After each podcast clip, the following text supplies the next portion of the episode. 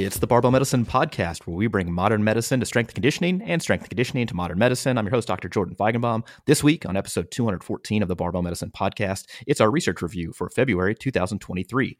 We've selected three brand spanking new papers. The first paper investigates how exercise timing may affect health outcomes. The second paper looks into what variables in a meal affect how many calories you eat.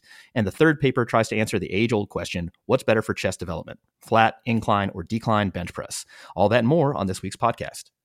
This podcast is brought to you by Pioneer Belts, trusted by some of the world's strongest athletes. Choose Pioneer for your weightlifting belts and accessories.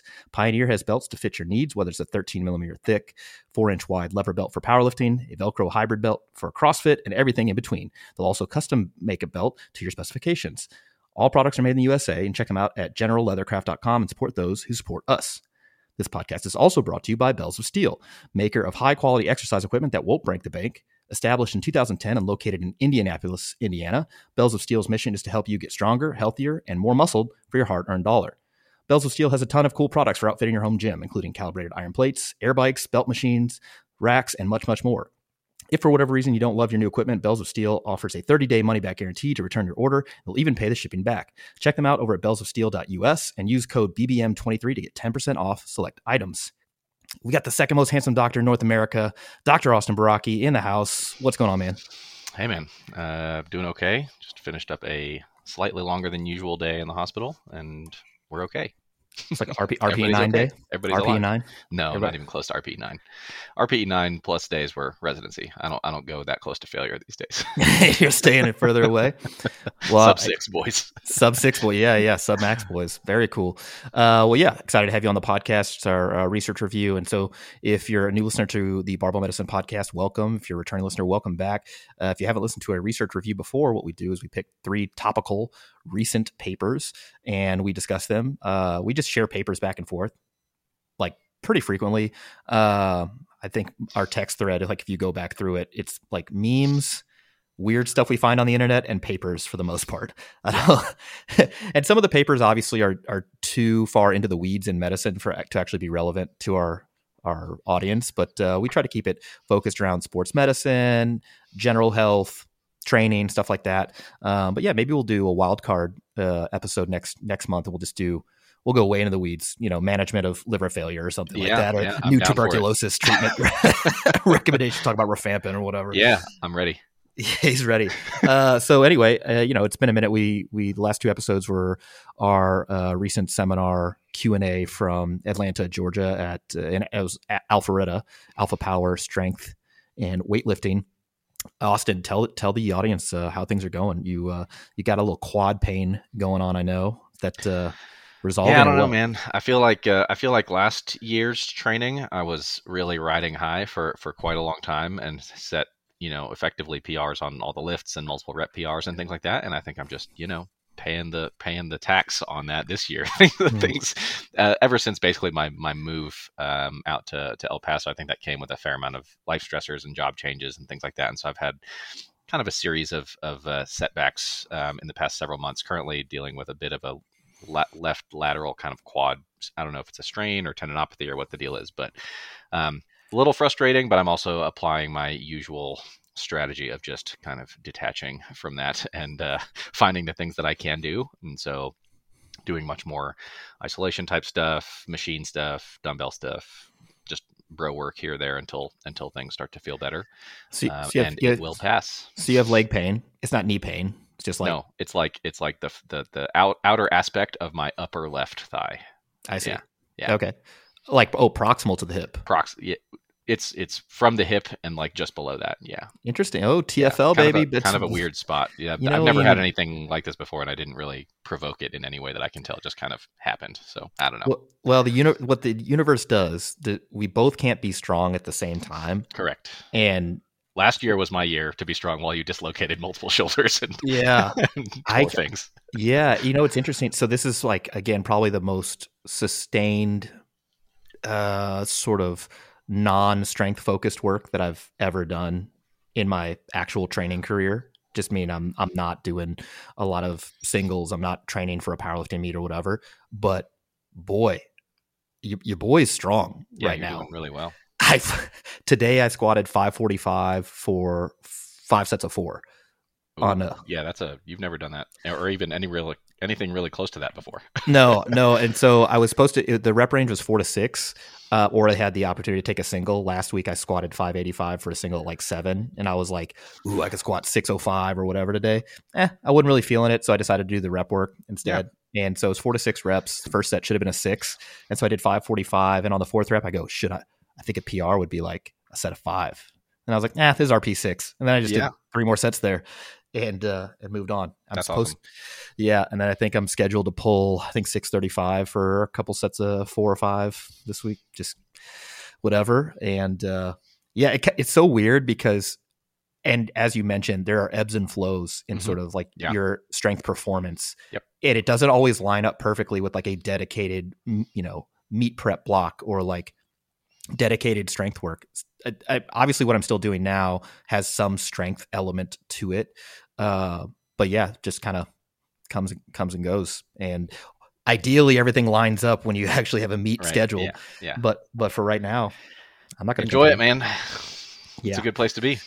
I yeah. Some somebody would somebody uh well I don't know if you you saw the story yesterday the uh the old trying to figure out how to pose and do Oh, okay. Yeah. I, I have no idea no idea how to do that but like man that is hard posing like body that stuff's hard and also makes no sense to me because I'm you're like obviously trying to showcase your muscular development but you got like weird angles and w- there's like mandatory poses and stuff like I have no no training in that at all like I think every gu- every guy It's, it's almost its own sport. you know, yeah, like- yeah, well, right. Yeah. like you know how to do a, a front double biceps flex and like a rear a rear one. And then um, this woman was who was helping me. She's like, "Okay, we're gonna do a lat spread now." I'm like, "Oh, what?" she's like, she's telling me how to do this thing, and I'm like, "This does not feel like it's it's right." But she's like, "Oh, that's not, pretty." not, not, not how you think about using your muscles. yeah, yeah. She goes, "Oh, that's that's uh that's pretty good." She's like, "What do you do for your back?" I'm like, "Mostly deadlifts, to be honest." And she's like, "Oh, okay. I never heard that one before." Here you go. Uh, so all right. Well, yeah, the universe, you know, it'll balance itself out. I'm sure. Yeah. Uh-huh. Some, something weird will happen. Sure. Uh, we have we have uh, some live in person events coming up. So we'll be in Brooklyn, New York for our two day health and performance seminar. That's Austin, myself, the rest of the crew talking about the intersection between health, performance, and medicine. Um, and that'll be uh, in May of this year. And then the pain and rehab guys just scheduled a another seminar in Bozeman, Montana. I believe that's in June. So if you're interested in joining uh, either of us for a two day live in person seminar, the stuff is in the link in the description below. We also still have some new merch on the website. The Barbell Medicine Lifting Club stuff is still available. We still have a few flags left, uh, but once they're out, they're out, and then we'll have to make another run of a new design. So uh, get those while they're still available. And we just, uh, yeah, we launched, I guess, what is it, two weeks ago, three weeks ago now, a new website. We get a lot of good feedback on there, but uh, if you haven't been over to the Barbell Medicine website in a while, go check that out. It uh, it's a lot cleaner, a lot faster, and uh, all of our material is more organized. So I think uh, if you guys haven't been on the Barbell Medicine website in a while, check that out. We'll be uh, uploading and publishing some new information, some new articles, and uh, and stuff over there. And lastly, a plug for our app. Barbell Medicine app is still going strong. Um, if you have an iPhone, you're a blue a blue bubble text person, you can check out the app uh, on the App Store. It's a free download. You get to access to all of our programs, all of our information, etc. If you're curious, like, oh, what would a barbell medicine training program uh, look like? A template, you can try them for free the first week. For all of our templates are freely available there. So this is especially if, if you you know get on our Q and A's or ask me anything or whatever and you're like, hey, I've got this hip pain, I got knee pain, low back pain, shoulder pain, whatever. Uh, what do? G- go download the app. We have p- templates for all of those things in general, and you can run the first week and see if that is a good entry point for you. And if it is, hey, well then you can get the full template and, and run it out. Uh, or if you know you're curious about playing around with some some different stuff, we've got programs to suit all of your goals. So check that out on the Barbell Medicine app on the Apple App Store. All right, let's dive in to these papers. The first paper is titled Associations of Timing a Physical Activity with All Cause and Cause Specific Mortality in a Prospective Cohort Study. This is by Feng et al. Uh, this is published in the Journal of Nature Communications in February 2023. J- hey, just to be clear, is this you think this is a spinoff of the Nature Journal? I believe it is. Like you think like it's like nature, and A they're lot like, of all right, journals do that. We yeah. need like nature communications. We They need like, like nature network. nature telegram. It's like I know. the Freakonomics podcast network, and they just like have all these sister things. You kind of you kind of do that. Well, I went so I went to the JAMA site uh, last week, and it's the Mm-hmm. first time I've been on their like centralized website in a minute because normally we just get linked Yeah. uh, stuff. They've got like open access every, JAMA, every subspecialty. every subspecialty. Yeah. no sports medicine though. Just curiously missing out on the sports medicine thing. Science How's is too- the, the research is trash, so they just don't Yeah, bother. XFiz. Yeah, maybe maybe I'll send him an email like, "Hey, you guys need a editor in chief or something?" Like, I'll do this for you. Uh, so in any case, yeah, this paper was published February 2023. So it, again, it's hot off the presses. Um, so we all know that physical activity improves health and reduce risk of many different diseases such as heart disease, type 2 diabetes, certain types of cancer. But this study looked at does the time of day matter when people exercise? So some background here. Previously, data in humans has not found a consistent effect of exercise timing. Some data uh, shows like better glycemic control, so how people control blood sugar in response to exercise.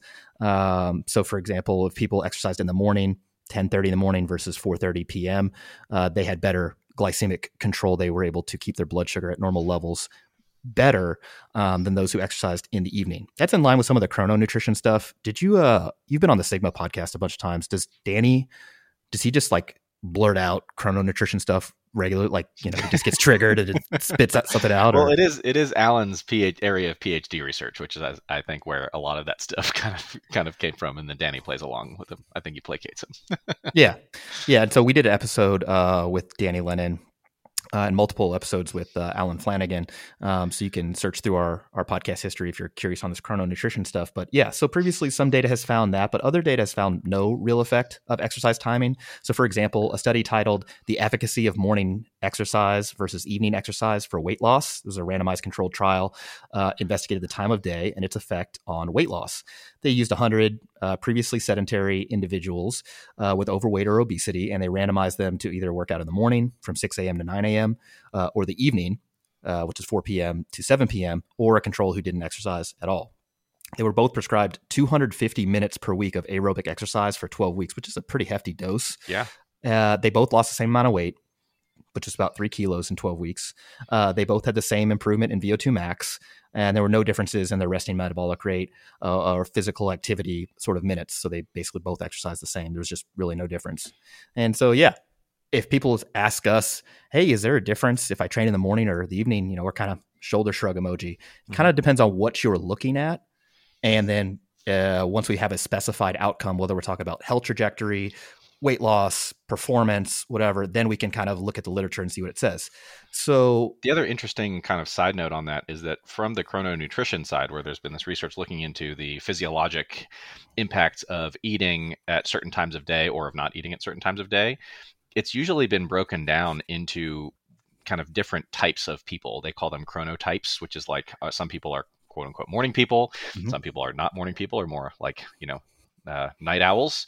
And so we kind of observe some of these different physiologic effects um, depending on that that individual person's type.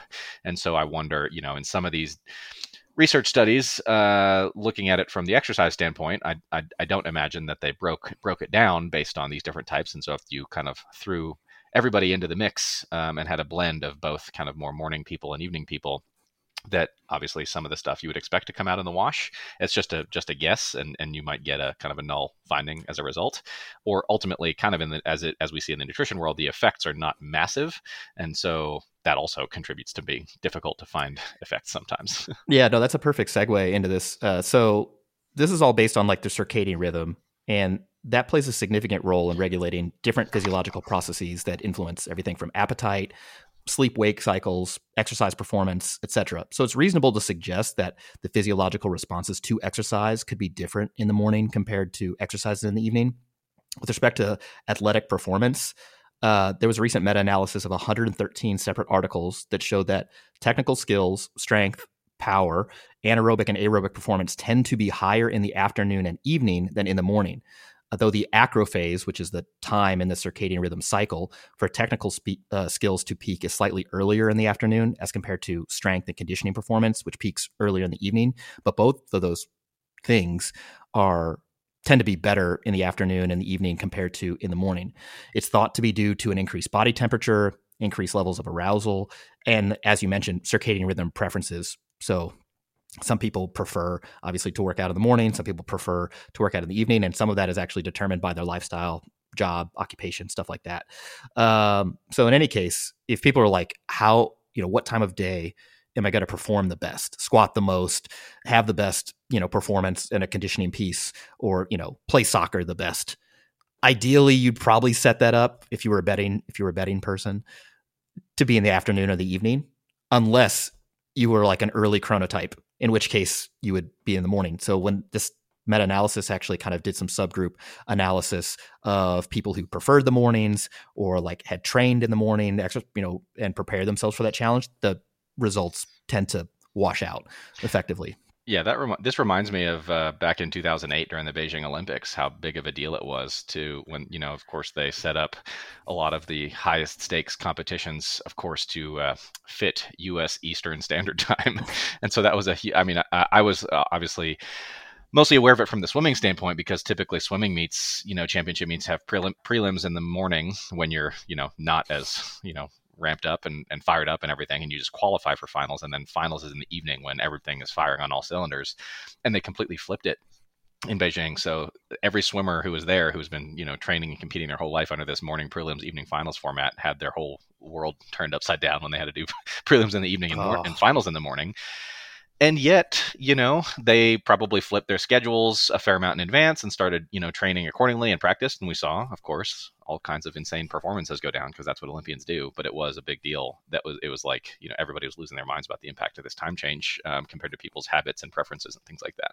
Yeah. Now this wasn't actually in the study we're talking about this the, on this particular podcast but yeah if i think if you have like a uh, a competition or event and it's at a different time of day than you normally would train and you have the opportunity to train at the time mm-hmm. that the the meet or the competition is going to be you you would do that similarly if you have to travel across time zones you would want to get acclimated to that give yourself yeah. enough time uh, traditional rule of thumb is like one day for every one hour difference now obviously that's not reasonable for everyone to do but you know sports are unfair and uh, that's what happens so yeah. so question austin if you had a powerlifting meet would you prefer for it to be in like your weigh in and then competition to be in the morning, in the afternoon, or like an evening prime time session? I would prefer an afternoon session. That would be yeah. my personal preference. Yeah. I think I think if we're on the same time like time zone or whatever, I would also prefer an afternoon unless I was cutting weight, in which case mm-hmm. let's get that thing out yeah. of the way in the morning. Yeah. Yeah. yeah. Uh, but yeah, at different times I would want to train it would be early evening or late late afternoon, early evening, something like mm-hmm. that, just because that's when my personal performance tends to peak. But if I had a, I remember I had a meet at the Arnold in uh, 2013, and we weighed in at 6 a.m. And I was like, yeah. So I had, I the couple weeks leading up to that, I was training at seven or eight in the morning just mm-hmm. to get ready for that. Uh, the first few weeks, I was not a happy camper, but uh, you know, you get used to it, just like anything yep. else, or mm-hmm. you die. That's it, or you adapt or die. Um, okay. So this particular study again is investigating the effect uh, of exercise and its timing during the day and health trajectory. So, specifically, they're looking at all cause mortality, so death from all causes, uh, cardiovascular disease related mortality and cancer related mortality. Now, what they did here is they used the UK Biobank data. This is a large population based cohort study that recruited over half a million participants aged 40 to 73 years old between 2006 and 2010 in England, Scotland, and Wales. Um, so basically, they underwent this detailed baseline assessment. And then about five years later, they recruited uh, about 100,000 plus participants of this group to wear an accelerometer for a week. Uh, and of those 100 plus thousand people that they recruited to wear an accelerometer to track physical activity, they got sufficient data from about 92,000 individuals. So that's the data set they used here 92,000 individuals who wore an accelerometer uh, for a seven day period to effectively look at this. And so, yeah, that's how they measured uh, physical activity. Um, and it's not just formal exercise that they track. Basically, it's a triaxial accelerometer. It just tells you when you're moving around at a sufficient pace or sufficient displacement to qualify as moderate to vigorous physical activity. Kind of hard to do that with an accelerometer, um, but that's what they tried to do. The average age here was 62, is a little more than half dude. Uh, so 56% of the uh, uh, subjects were men and 44% were women. They had about uh, 16,000 individuals who exercise in the morning, which they kind of broke down into 5 a.m. to 11 a.m. 41,000 plus uh, exercised midday. That's 11 a.m. to 5 p.m. and then 8,300 uh, exercised in the evening. That's 5 p.m. to midnight. And of course, there was another 26,000 plus that had mixed. So effectively, they weren't clearly into one uh, phase or another. Uh, similarities between the groups. The smoking and drinking status were pretty similar across all groups. The healthy diet score was similar. That's they basically use a questionnaire to assess dietary patterns and those were pretty similar across all the groups. Medical history was also similar. Um, important differences between the groups uh, the individuals who exercised in the morning tended to have a higher education level. Um, there was shorter sleep durations in the evening and midday groups uh, and then the midday group also had more, a higher level of volume of physical activity compared to the other groups. So let's check out the results here. Overall, uh, 3,088 individuals died. 1,076 died from cardiovascular disease. Uh, 1,872 died from cancer uh, related issues. And there was about a seven year follow up from when these individuals wore, got the accelerometer and then they you know this is when all the events happen in the next seven years uh, there seemed to be, regardless of time of day, a dose dependent but nonlinear effect of uh, physical activity on health trajectory, which again, just uh, in this particular study, which uh, they evaluated all cause mortality, cardiovascular disease related mortality, and cancer related mortality. The when I say nonlinear, that basically means it's yes, it's still a dose you know dose dependent relationship, but it's not like one to one. So the sort of improvement or reduction in risk of premature all cause mortality, cardiovascular uh, related mortality, or cancer mortality was steeper uh, in those first about two hours of exercise per week, so zero to 150 minutes per week. And then there were continued benefits after that, but less dramatic overall, which is kind of what we've been saying. Like getting people to meet the physical activity guidelines is probably the biggest bang for the buck. After that, there's still additional benefits. They're just not quite as dramatic, which makes sense. So, yeah, uh, moderate to vigorous physical activity reduced all cause cardiovascular related and cancer related mortality. There seemed to be a signal that there was a greater reduction in cardiovascular related mortality for people who exercised during the midday uh, and also mixed. So they had kind of like a blend of exercising through all the different phases. Um, I'm not sure how confident I feel in that finding. The confidence interval, which is a statistical term, basically tell you how sure you can be that the effect you observed is real almost crossed one. And if it does cross one, you're kind of like, eh, there's maybe no real difference here, but it still persisted after some uh, correction for different variables. Uh, but they also had more training volume too. On average, the people that exercised in midday and mixed, so throughout multiple phases, tended to be more active in general. But whether or not the effects they saw were due to volume overall uh, didn't seem to be clear based on the study. The effect seemed to be strongest in individuals who were less active previously, elderly individuals greater than 65, those with pre existing cardiovascular disease, and men. Um, as for why, we'll get into that shortly, but that's kind of what they found that of all the different phases, either training, exercising, or having more activity in the middle of the day, or having mixed sort of sporadic physical activity throughout the day, uh, seem to have a lower risk than focusing it all in the morning or all in the evening. Uh, that was for cardiovascular disease um, and all cause mortality. But for cancer related mortality, it didn't seem to be a difference whether or not people exercise in the morning, midday, evening, uh, or you know mixed. So the take home for me, I, I, don't know that this means that training in the middle of the day is actually more beneficial than other times uh, for health, given how moderate to vigorous physical activity was assessed. Again, it's not like people were just, oh, I'm going to train at 1 p.m or I'm going to train at 2 p.m. It's just like it seemed like most of their physical activity that was detected by accelerometry was clustered in the middle of the day. And so, to what extent that matters, eh, I'm not that confident to say if you have the opportunity to train in the middle of the day. I, I, I don't know that to be true. Uh, also, the accelerometry o- only reported like absolute levels of physical activity, so just minutes. Um, but as far as the intensity and how that correlated to the individual's relative fitness level is unknown. It wasn't really assessed here. So I don't really know what people were doing. Maybe they were doing more gardening. Maybe they were doing more resistance training. We'll just never know because it's just an accelerometer and it's pretty binary. Like you're being active or you're not. So I don't really know. Also, as you pointed out, it's not randomized. They didn't like, you know, take very similar demo, you know, groups of people and split them up and tell them you have to exercise during this time. Or even if it was formal exercise, we don't, we just won't know. Yeah, they, that's a that's a tricky aspect with with cohort studies, and we've had these conversations before as they relate to like nutrition related research because it's very it can be very difficult. Here we have different groups that we're following for many years to see the long term effect of this exposure. So in the nutrition world, we're looking at the exposure being, you know, a particular aspect of diet or the dietary pattern. And as we've talked about, it's tough to lock people up for, you know, 30 years and give them different diets and see the impacts that it has. Somewhat similarly, it's tough to um, whether or not you locked people up, but forced them to do a particular kind of exercise at a particular time of day for years on end to observe rates of death and things like that are, are challenging. And so those logistical um, aspects make it more challenging to do randomized trials. But the downside in this situation of doing something like a cohort is that we're taking people who all, who have self-selected exercise at particular times of day and we're following them over time and we're seeing kind of some associations with with outcomes that may or may not be significant.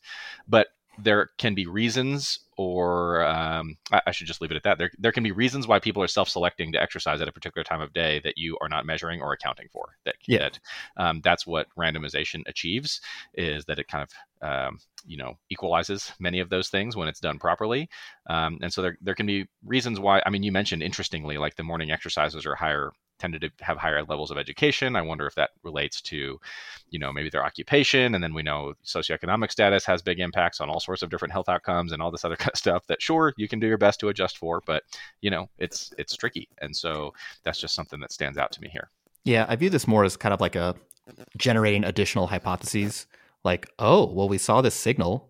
What if what if we do a randomized controlled trial, you know, after this where we actually do put people into all right, you're working out in the morning and then a similar demographics working out in the afternoon and they're all doing the same exercise and another group is exercising in the evening and then there's a control group that doesn't exercise and then you can like you know evaluate any differences. You'd feel more confident about differences found there. Um, on the other hand this study does have the benefit of being like kind of like a free li- free living trial where people are just left to their own devices and you're kind of just seeing how they go so a good hypothesis generating sort of study that previously didn't exist um, and I think that subsequent studies should definitely investigate this. One of the interesting sort of reasons why they thought they might have found this signal had to do with a potentially higher cardiovascular uh, event risk um, in those with pre-existing disease um, in the morning and in the evening. So it looks like there's this catecholamine reactivity and cardiac reactivity peak at 9 a.m. and also 9 p.m. That's basically where noradrenaline or norepinephrine, adrenaline or epinephrine, those levels tend to peak at those times, and the heart tissue itself is like more sensitive to it. And so, if you have individuals with pre-existing cardiac disease, and they're self-selected, you know, to work out in the morning or the evening, maybe you're that's what we're seeing here is this sort of maybe I don't know, but but I do view this overall as more of a hypothesis generating sort of uh, co- prospective cohort study that we can subsequently use to evaluate the effect of timing rather than like the nail in the coffin like yep everyone should exercise in the middle of the day also i'd be just curious like if we could figure out how many of these folks are resistance training and does that have any sort of yeah. like moderation effect you know yeah it might again i keep tying this kind of similarly to the nutrition literature where we don't draw like we use a lot of prospective cohort data to to you know um, make recommendations off of but we feel even better about those recommendations when those recommendations are also or those findings are also in line with other types of evidence. So we've talked about like this idea like in the blood lipid world multiple converging lines of evidence. So we have you know mechanistic data from petri dish stuff and then we have you know short-term metabolic ward randomized controlled stuff and then we do have longer term prospective cohort stuff and then we have big picture nutritional epidemiology. And when all of it tends to point in the same direction then we can feel more confident in the recommendations. And so yeah it'd be interesting you know to do some you know, to, to see are there measurable physiological differences um, between having people, you know, train at different times of day um, that would be relevant to potentially to any health outcome in like a very short time frame, and does that fit with what might be getting suggested by this kind of longer longer term thing? I think zooming out even further than that though there's obviously always going to be the practicality aspect to when people exercise and so to even to the extent that somebody may derive some health benefit from exercising at a particular time of day versus another. If uh, practically it doesn't work for them with their life their job things like that then uh, we would rather you train than not train and mm-hmm. so um, you know if if on the other hand you're like i can do this any time of day i want no matter what. When's the best time that i should train? That's kind of more the question that this kind of thing is getting at but that's a pretty tiny minority of the population i feel like that we're talking to at that point. Yeah. Yeah and those individuals well depends on what you're looking to get out of your uh, out of your training if it's like i need maximal performance i think i could make a case for early afternoon or early yeah. evening training uh, for like intra workout performance uh, unless you're a preference you're like an earlier chronotype or whatever. But yeah, that's a maybe that's a separate podcast. Yeah. Okay, so that's a wrap on the first study. Again, this is episode 214. I'm here with Dr. Austin Baraki. Second study that we looked at is titled Ad libitum meal energy intake is positively influenced by energy density, eating rate, and hyperpalatable food across four dietary patterns. So, this study was done by Tara Fazzino along with uh, Dr. Kevin Hall and others in the January 2023 edition of Nature Food. Again, you, you think this is part of the Nature conglomerate? Like, probably. I think, like, imagine if we came out with like a, a, a journal called like nature exercise and had no affiliation with nature, do you think they'd send us a cease and desist and be like, guys, probably. Na- probably. Yeah, yeah maybe we do and see what happens. Yeah. Uh, so, for some background information, there are a number of meal related factors that affect energy intake, so calorie intake at that meal, such as protein content, energy density. So, is it uh, high calorie food, low calorie foods, uh, the percentage of the meal that comes from hyper palatable, really tasty foods, for example, uh, water content in the food, eating rate, and more. Uh, for example, um, in ultra processed foods, these hyper palatable foods uh, tend to remove natural components of foods and adds things like sodium, fat, sugar, etc. And this can increase the reward that people experience when they eat them and their desirability. Uh, but it's usually not proportional to feelings of fullness. So people tend to eat more. This overall tends to increase energy intake. We've talked about that. Well, I don't know how many times on this podcast, but uh, it's been a lot. So in this study, they basically looked at how does energy intake at a meal relate to energy density, so the calories per unit volume of food, the protein content, eating rate, and percentage of food derived from hyper palatable foods. So in this study, there were 35 adults that were in a metabolic ward study for two separate 28 day periods. And let me just stop that stop here. Can you imagine being in a metabolic ward for a month? Like, I would not be signing up for that. No, you're in a, under lock and key. Effectively, they're providing, you know, you're just hanging out in a research facility they're providing all the food or restricting access to food and basically you're you're a lab rat. You're a human lab rat. Uh-huh. and so when, with respect to like nutrition studies metabolic ward stuff tends to be some of the stuff we hang our hat on the most just because it's the most well controlled. The caveat there is it's not really representative of like free living conditions what people do in the real world. Mm-hmm. so on the one hand like it being so controlled is useful for like finding out an effect but as far as whether that transfers over to the real world, eh, there's just more stuff that happens outside of the lab. But I'm just saying this is pretty interesting. The two separate metabolic ward studies were were basically compared. Yeah. So uh, one of the uh, studies that they com- they used here uh, basically compared a minimally processed diet that was either low carbohydrate or low fat. So on the low fat diet, it was plant based. Ten percent of the calories came from fat. 75% came from carbohydrates. Uh, for the low carb diet, it was animal based, it was ketogenic, and 75% of the calories came from fat. 10% came from carbohydrates. Uh, and that in that study, they basically found that the low fat diet led to about 700 calories uh, per day less uh, energy intake than uh, the low low carbohydrate diet. So if you were like, oh, if I go to a low carbohydrate diet, would I predict myself to eat less or more food? And it's like, well, based on this highly tightly controlled metabolic ward study, I would not predict that people on a low carbohydrate diet would eat less than a plant based low fat diet. But if you weren't following a low fat plant based diet before, that might not apply to you. Mm-hmm. Uh, the second study, um, again, another 28 days in a metabolic ward, the same, uh, same number of adults. Um, basically they had the same levels of carbohydrates and fat that were moderate levels so like 49% carbohydrate 35% fat but varied the amount of ultra processed foods that they were consuming. So one group about 85% of their diet came from ultra processed food and then the other group had 0% of their food coming from the ultra processed foods. And so meals were designed to be matched for calories, energy density, macronutrients, sugar, sodium, and fiber. But on average, people who ate 85% of their calories from ultra processed foods ate about 500 calories more per day than those on a minimally processed food diet, even though the macros were the same. Um, and so those are basically the studies that they compared uh, to see what factors of each meal kind of predicted how many calories people were going to eat. Results wise, it looked like higher energy density increased energy intake in meals across all diets. So it doesn't matter if it's ultra processed, minimally processed, low carb, low fat. If the meal's got a ton more calories per unit volume, people are going to eat more calories, which is no surprise. Spontaneously. Yes, without cor- realizing it, without wanting to, without not wanting to, it just happens. yes, correct. They didn't like consciously think, hmm, I wonder what the energy density of this meal is. They right. just ate more. Your lizard uh, brain takes over and then you eat more. That's right. Meals with greater energy density, ultra processed foods, and higher protein intake are consumed more rapidly, which also tends to drive higher energy intakes as an increased eating rate increased energy intake across all diets. So again, if your meal has more ultra processed foods and has more protein, people tend to eat those faster and then that tends to portend an increase in calorie intake with those combination of variables.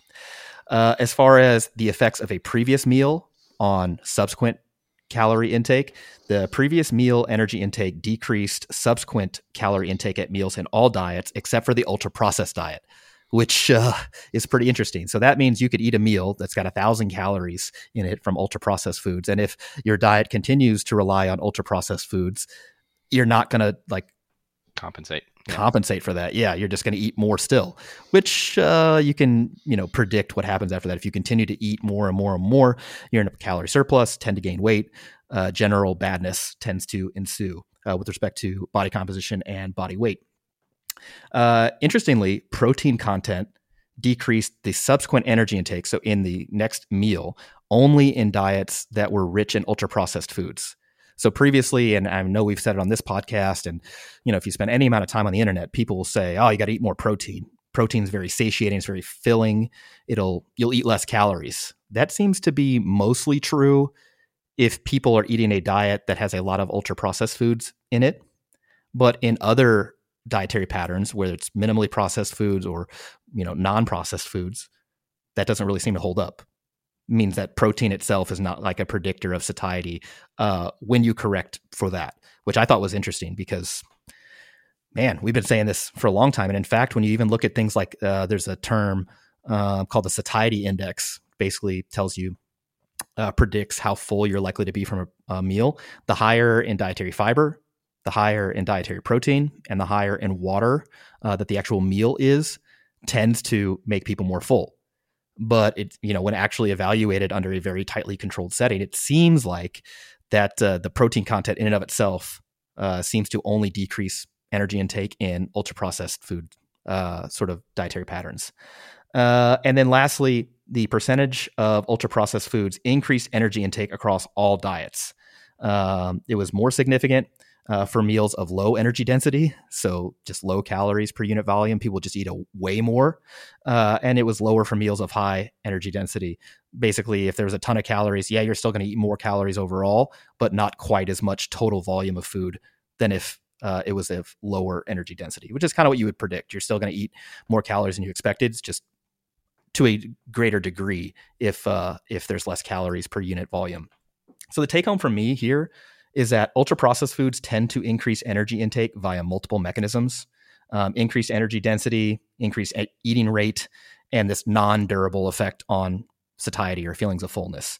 effectively, if your diet's rich in ultra processed foods, I don't know that you stand a chance in like really regulating or achieving a, you know, healthy body weight and body composition if un- unless you're genetically just you know an outlier and and yeah you either have and and we've talked about this before is that the more of that stuff somebody wants to say they want to incorporate in their diet the more of an active effort it's going to take. And even with active effort if your genetics are not going to be supportive of that, then it makes it even even tougher. Which is why the environment is uh, is is is tough out there for for a lot of folks. Yeah, it's hard out there in the streets. It's like right. we, we're over overrun with ultra processed foods. They're uh, readily available. They're super cheap, super tasty, and they tend to pack a lot of calories. And because they aren't that filling, again, the results are predictable. People are going to overconsume them, be in a calorie surplus, and then they're going to gain body fat and then sustain that body fat level, that excess body fat,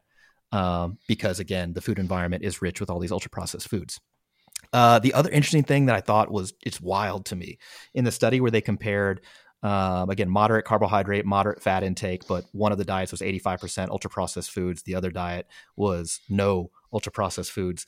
On average, the people in the ultra processed food uh, group would eat about 3,900 calories per day which is 500 calories more than the minimally processed. Uh, and again, despite the average BMI of 27 um, and the average age was 31 in this in this group of 20 adults, 10 male, 10, 10 females, the weight change was was wild. Uh, so the the people eating the ultra processed food heavy diet gained about 0.9 kilos in two weeks, and the people on the minimally processed diet lost 0.9 kilos in in two weeks uh, still on 3,200 calories a day. Mm-hmm. And like how many, I don't know how many times you've heard this, but I know I've heard it a ton. People are like, oh, I'm eating 1,800 calories a day and I'm not losing weight. And I'm like, I don't, I don't think that you're eating that, those, that few of calories, but you may be underestimating and underreporting, which is far more common.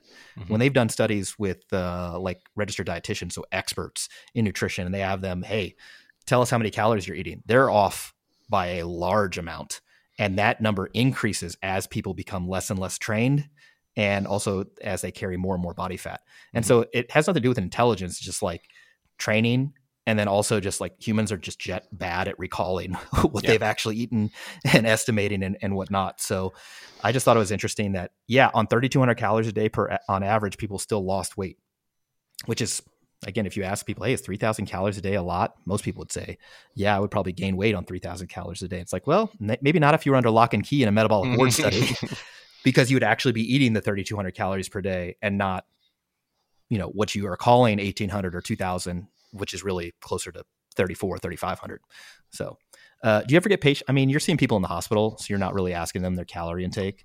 But how many times have you heard that where people are like, I'm eating 1500 calories a day, 1800 calories a day. I'm not losing weight. What's, what's wrong with me? And you're like, well, I can't really invent some metabolic disease that you actually have. So I think the more likely thing here is you're eating way more calories than you're reporting. And so figuring out why that's the case is probably yeah honestly into the discussion. honestly i've heard it actually go in interestingly in both directions. Um, definitely from folks who are interested in, in weight loss the underestimation is even a well-known thing. It's been researched that regular folks tend to you know um, make those kind of estimation errors. Yeah, underreport calories, overreport exercise. Yeah, yeah. but addition, but but as you might imagine, folks in the hospital that I'm seeing oftentimes are um, they can potentially be extremely underweight and like bone like rail thin. And I'm asking them about their diet, and they're telling me about so much. I, I, eat so much. I'm eating all the time, and so it interestingly it goes in the other direction for that population, and it's like.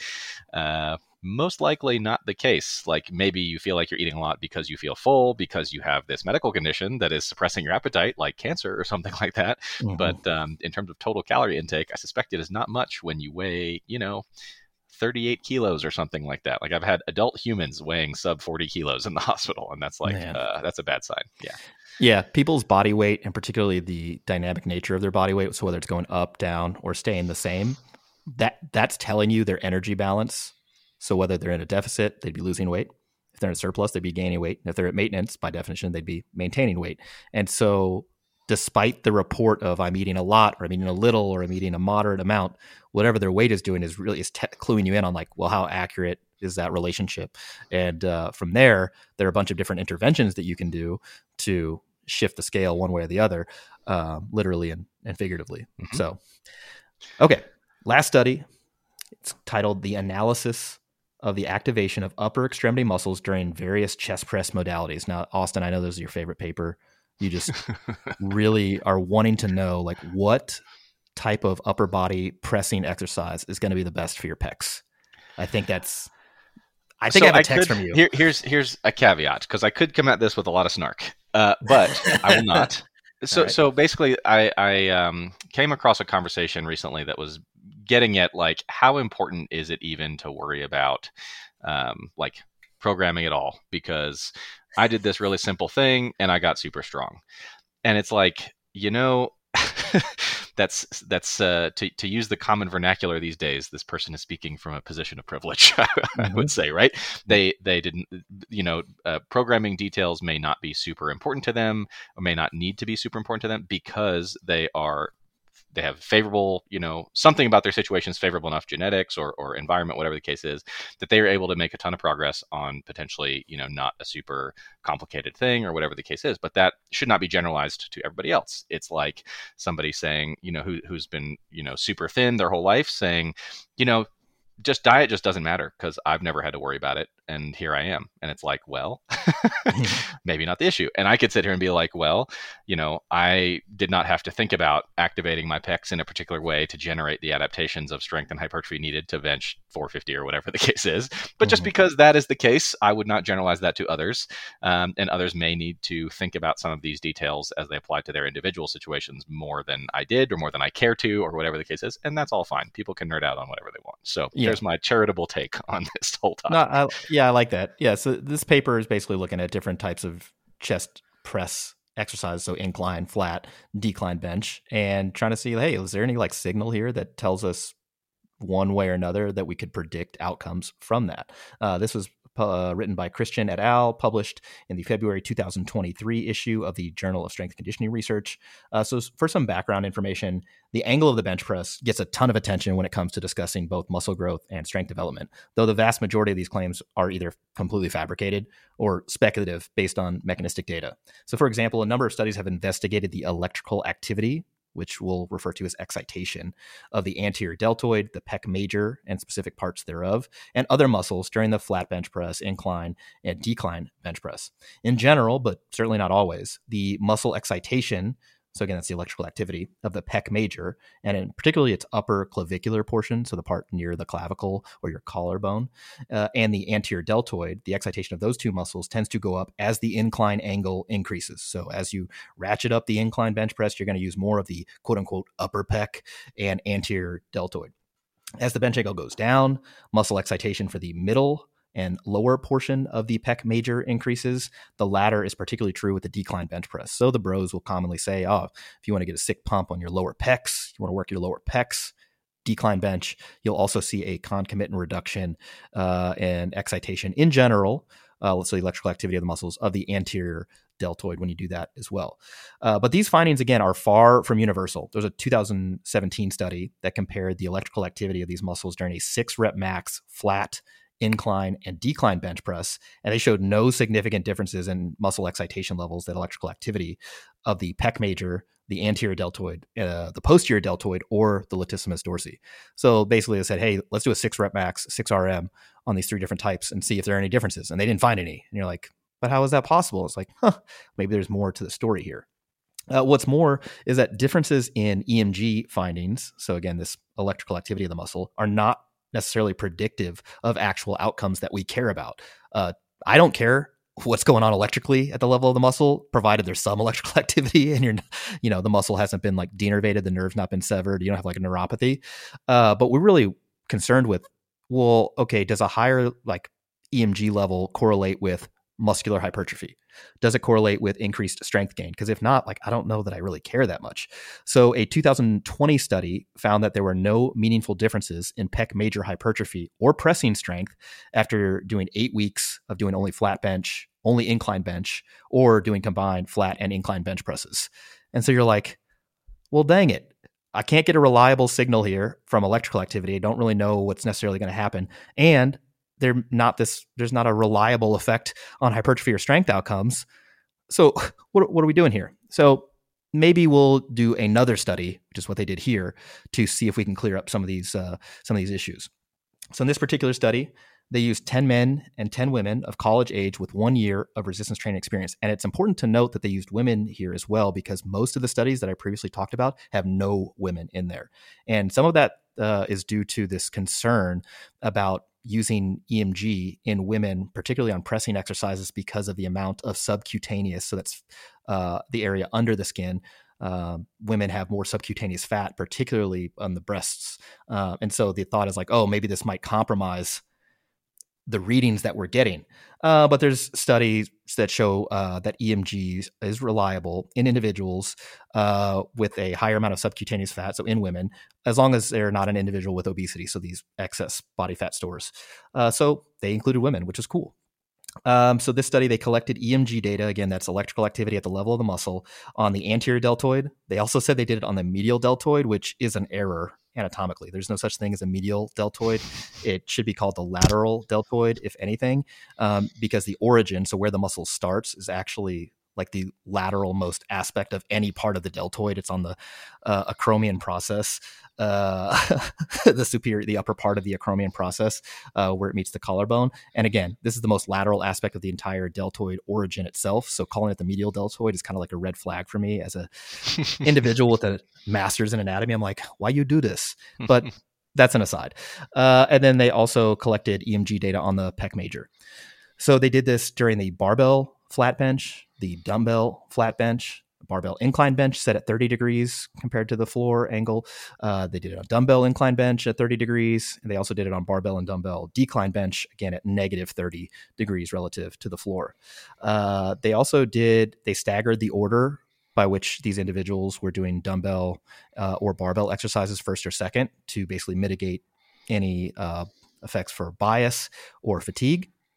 Uh, and they did six reps at 70%, which what do you think that is? That's like six at uh, six reps at RPE six or something like that. Six reps at RPE five. Uh, yeah, that sounds about right. About six, something like yeah. that. And they took five minutes of rest in between each exercise. Uh, of note, they set the grip width for the uh, they like mandated a particular grip width for the pressing exercise with barbells. It's called 1.9 times the biacromial width, and how they measure that is you go from one end of the acromion process uh, of the of the uh, scapula to the other one. They measure that.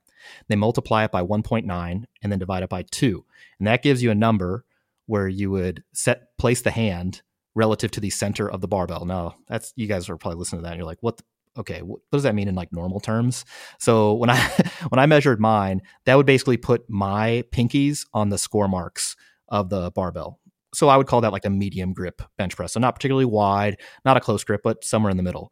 As far as why they chose this, there's I think one paper I think they they cited there might be two total papers I've ever seen on this that show maximal excitation and activation of the pec major with this grip width, but uh, I don't know how strongly I believe in that. It's just interesting that they mandated a grip width. Although I think if I was a researcher, I'd probably have done the same just to like eliminate that variable. And they also made people use a neutral grip uh, with the dumbbells. So the expected outcome here is that there's going to be more anterior deltoid excitation and muscle activation uh, with incline bench, right? As the bench angle goes up, we expect more anterior deltoid to come into play, more of the upper pec, if you will, to also come into play. Uh, and we think that we'd have less anterior deltoid activation and excitation and more pec major excitation and activation during decline. Uh, so kind of like this inverse relationship. As anterior deltoid uh, excitation goes up, we'd expect pec, minor, uh, pec major to go down and vice versa.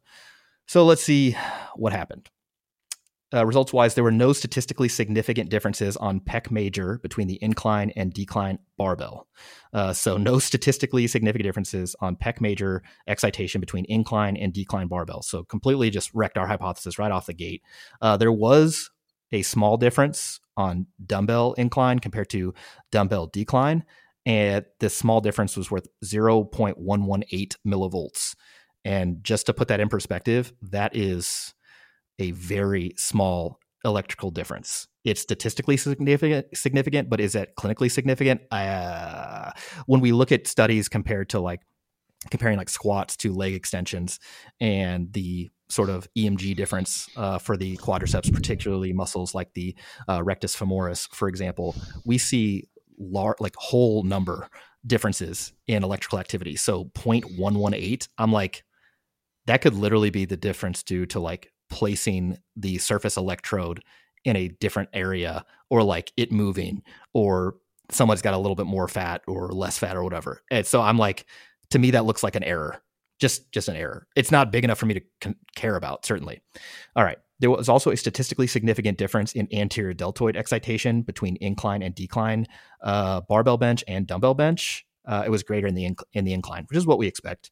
And this is 0.5 millivolts difference uh, in the barbell uh, mode, and then 0.38 millivolts difference in the dumbbell mode. Again, very small electrical differences. I'm like unconcerned. Uh, there were no statistically significant differences between flat bench and incline or decline for any of the muscles. So the flat bench compared to incline or decline, no real differences in pec major uh, or anterior deltoid excitation. And then when you compare women to men, the anterior deltoid excitation was significantly higher in men, uh, and so was the pec major, uh, significantly higher in men. And again, they thought this might be due to subcutaneous fat, but they didn't also report any of the actual raw values. So I can't tell you how big that difference was. Uh, the greatest amount of muscle activation was observed in the for the pec major and the anterior deltoid at an incline position uh, for both dumbbell and barbell uh, incline bench press compared to the other two types. And so, taking all of that into consideration, what does this mean to me? I don't care. I, if I can if I can wrap it up succinctly, it's that I don't care. And the reason why I don't care uh, is because these differences that they found were very small and and I cannot stress this enough. This is only in surface electric uh, surface EMG. It's not in oh we saw a hypertrophy difference.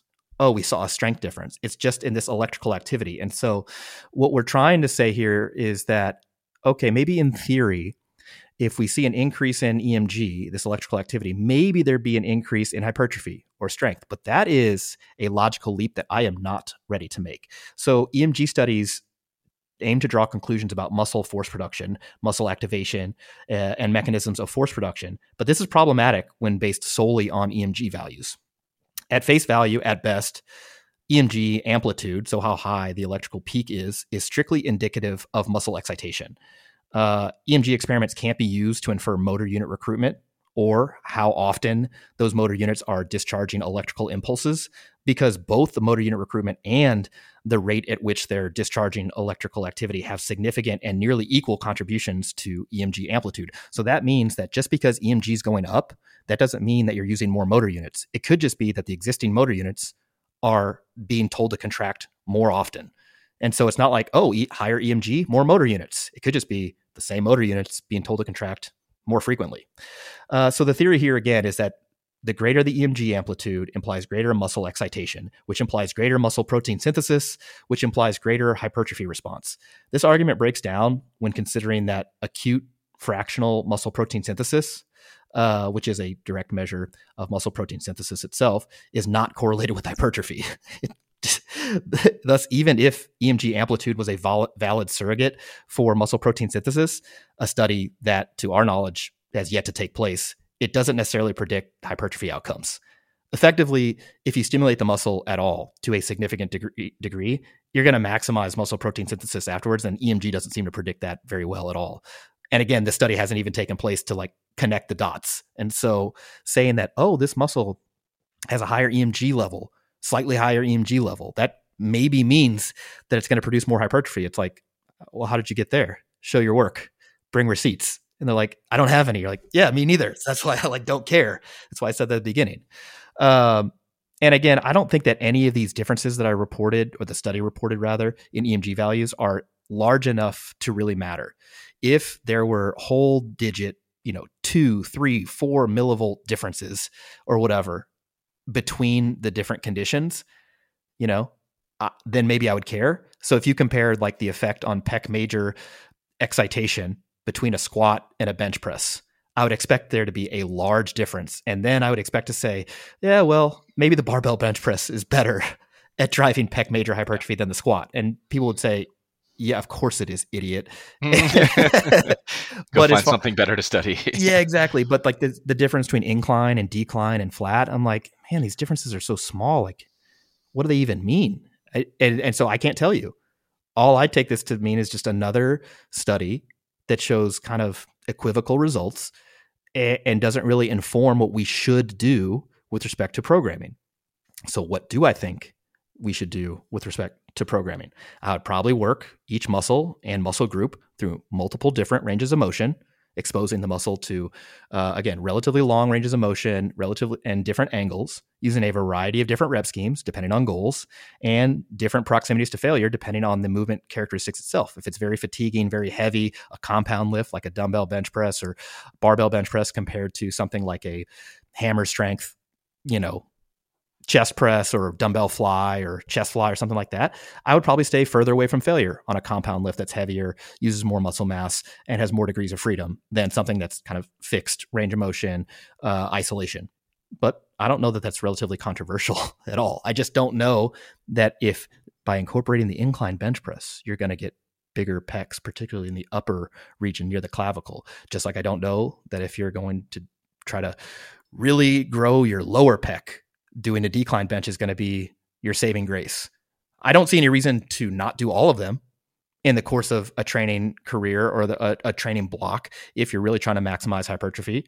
But I can't tell you that one is going to be better or the other and predict that. I can only assess that afterwards. And so after making these initial choices about exercise selection, rep scheme, proximity to failure, et cetera, the nuts and bolts of that should be changed iteratively based on not only personal feedback, so what people like, what they prefer, how they responded, uh, just the results. And uh, that's kind of how we program anyway. So I don't know that this paper really changes much for me outside of you know reconfirming that EMG data is, makes me shrug my shoulders and go, eh, I don't know how important this is. Yeah. What, what, do you What do you think about that? Yeah, I mean, I'm inclined to agree, and, and to kind of tie it inclined back to, to multi- agree. multiple. Yeah, I'll tie it to multiple things. So first is like in the same vein that we talked about with the nutrition aspect and the exercise aspect earlier, we can have multiple different like lines of evidence that look at something, and we would prefer a bunch of things to converge and point in a similar direction. And this you know this is not nothing i suppose it is a line of evidence but additionally as you said there's a difference between looking at this um, you know surrogate kind of um, uh, measure that we have effectively for something that we that that may be a surrogate measure for something we care about versus looking at the thing we actually care about like hypertrophy. And so then it's like similar we run into similar problems. Are you going to lock people up and have them incline bench? You might sign up for that study in a metabolic ward for for a few months to do that but not many people are doing that. And then looking even longer term than that w- would anybody bother doing some kind of a prospective cohort study of like people who tend to do more incline or flat or decline? Like, I don't see that study happening. I suppose it could, but like if you had multiple lines of this um, kind of research showing you know consistent differences in hypertrophy outcomes or something again i do not think any of this is ever going to happen but that would be a way to draw much stronger conclusions rather than to take some electrical activity like you know my expertise is not an emg but definitely know a lot more about like electrocardiography and i think about 0.1 millivolt on an ekg that's one small box vertically that's like nothing, nothing. almost you can't right? see it in, like, in, in okay. it will you know in some areas in some contexts it might get my attention uh, but it is very very subtle um, for, for the for the most part so um, you know, so so uh, I, I, have difficulty as you do caring about this all that much. uh, but I recognize again that for for some folks, they're going to go their whole career and not even have to think about anything do something extremely simple and straightforward and get huge and yoked and strong. And that is going to be the freak outlier type of people. Mm-hmm. And then a lot of people are going to have to put more thought into their training and programming. And some people are going to have to put a whole lot. And some people are going to put a whole lot and still not get the great great outcomes they're looking for. And that's just the spec the, the, the, the world we live in, the spectrum of life and training and, and things like that. So yeah, I mean somebody asked me they're like, why on most of your programs, uh, nearly all of your program, like your templates that are available, uh, if it's not powerlifting focused, why is there so much so many degrees of freedom for for the individual to choose the exercises? And it's like, well, one, we want to make sure the person like prefers the exercise, has access to do the exercise given the equipment that they have, and can train the thing, meaning they have like a repeatable motor pattern that they can, you know, do the thing. And so that's going to vary in a population. And so we want to give people options that do the same type of thing, uh, but then also because not everyone's going to respond to the exercise the same anyway. So like we want people to change it iteratively based on what's what's happening. Look, if you're a flat bench bro, you've just all you've been doing is flat bench press, barbell, dumbbell. barbell, dumbbell, and you're not happy with your chest development, I think it is completely reasonable to either split up some of that volume or dedicate some additional volume to incline bench press, decline bench press, chest, you know, flies, whatever, uh, but not on the basis of EMG. Except for the fact that if we did test EMG, like it would be more active than if we were comparing it to like a deadlift or a squat for yep. the pec major. Um, but as far as like these these small differences in EMG between uh, incline and decline and flat bench that are sometimes there, but not always, I just I can't get excited. So I want to give you guys the the the the tools and, and resources that you need. Um, but some of the stuff you're going to have to either figure out with guided programming, you know, from a from a coach, or through kind of your own trials and tribulations. And so for me, uh, I don't know that I've ever done a decline bench press. I'm just trying. I'm like I'm trying to think. Like I just. Yeah, I I've not trained I, it in dedicated fashion myself either. Uh, let me take that back. I used to. Oh my god, I forgot about this so I used to train at this place in St. Louis called the Lab. It's still there. It well, it's not in the same spot. It's a different gym now. But man, the benches at that place were they were sus, as the youth say. They were they were real sus. And what I mean by sus, the, the like little thing that catches on the hook to like prevent it from collapsing mm-hmm. was worn the f out. And so I was doing a flat bench press, and the thing just slipped and like. Boop, I'm down like decline. I'm like, I guess I'm doing decline now. but but I don't you know, for me, I'm completely content with my chest development and how I've been training it and where it's going. So I don't really see a need. I don't do any decline bench work now. I do incline stuff and I do flat bench stuff. I do overhead press and some isolation stuff. But, you know, if I was not getting great results from a hypertrophy perspective, perspective, I would probably do some decline or at least think about it. Sure. You know, yeah, why not? Yeah. Uh, the last thing I'll say on this with respect to strength if you're trying to figure out like which one has the best carryover to strength, it's like, well, how are you going to test the thing? If you're testing your strength via flat bench press, I have reason to believe much more confidently that doing flat bench press is likely to carry over to your flat bench press performance than incline bench or decline bench. If you're testing it via some like general pressing strength, whether it's like an isometric thing, whether it's like a low incline, whatever, then sure, you'd want to either do stuff that's specific to the test or a bunch of different things that all you, you know, would then all contribute not perfectly, but you know, somewhat to the test uh, and your performance therein. But uh, I mean, if you're just talking about getting your bench press up, I don't know that I'd be doing a ton of incline work or decline work. I would just I'd be benching more and doing variations thereof. Would mm-hmm. you agree with that? That's typically what's gotten me the best results in the past myself. Although again, I don't try to generalize to everybody else, but that's just what I've done. I like it. But for people whose training is more stubborn, then I'm happy to throw more variation and try all sorts of other things with them over time and experiment. Yeah, there was a guy on our forum who was like, "My bench press isn't going up. Like, what do?" And I was like, "I need to see. A, I want to see a video of your bench press, mm-hmm. and then tell me what exercise you selected for reprogramming." And he's like, "All right, so I'm benching once a week flat. I'm doing pressing, overhead pressing, and I'm doing incline bench, yeah. high incline bench. I was like, well, that's fine I would, for general training purposes, but not I agree. for this particular goal. Yeah. For the particular goal of a flat bench, one RM, I think there are better options. Yeah. That I would start. That's where I would start. That's the heuristic I'm starting from. And then I'm going to adjust that iteratively based on your response and, and individual feedback. Mm-hmm. Um, that's just my prediction is that that would not transfer or develop somebody's 1RM bench press strength as well as flat bench, maybe close grip bench, maybe a longer pause or pin bench, or mm-hmm. Austin's mm-hmm. least favorite exercise, the floor press. Re- reverse grip. Why do you hate why do you hate floor press so much? I don't like the feeling uh, that goes through my forearms when everything comes down onto the floor. It may be mm. because I've not historically controlled it like as well as like, you're supposed to. I don't know, but like having that acute compression on my forearms, I'd rather just pin bench for the same range of motion. I don't think it yeah. does anything different, really. Austin, yeah, Austin's doing kipping floor press. That's I'm why. not a floor press guy, but I know some people much stronger than me are big fans of floor presses, and that's cool too.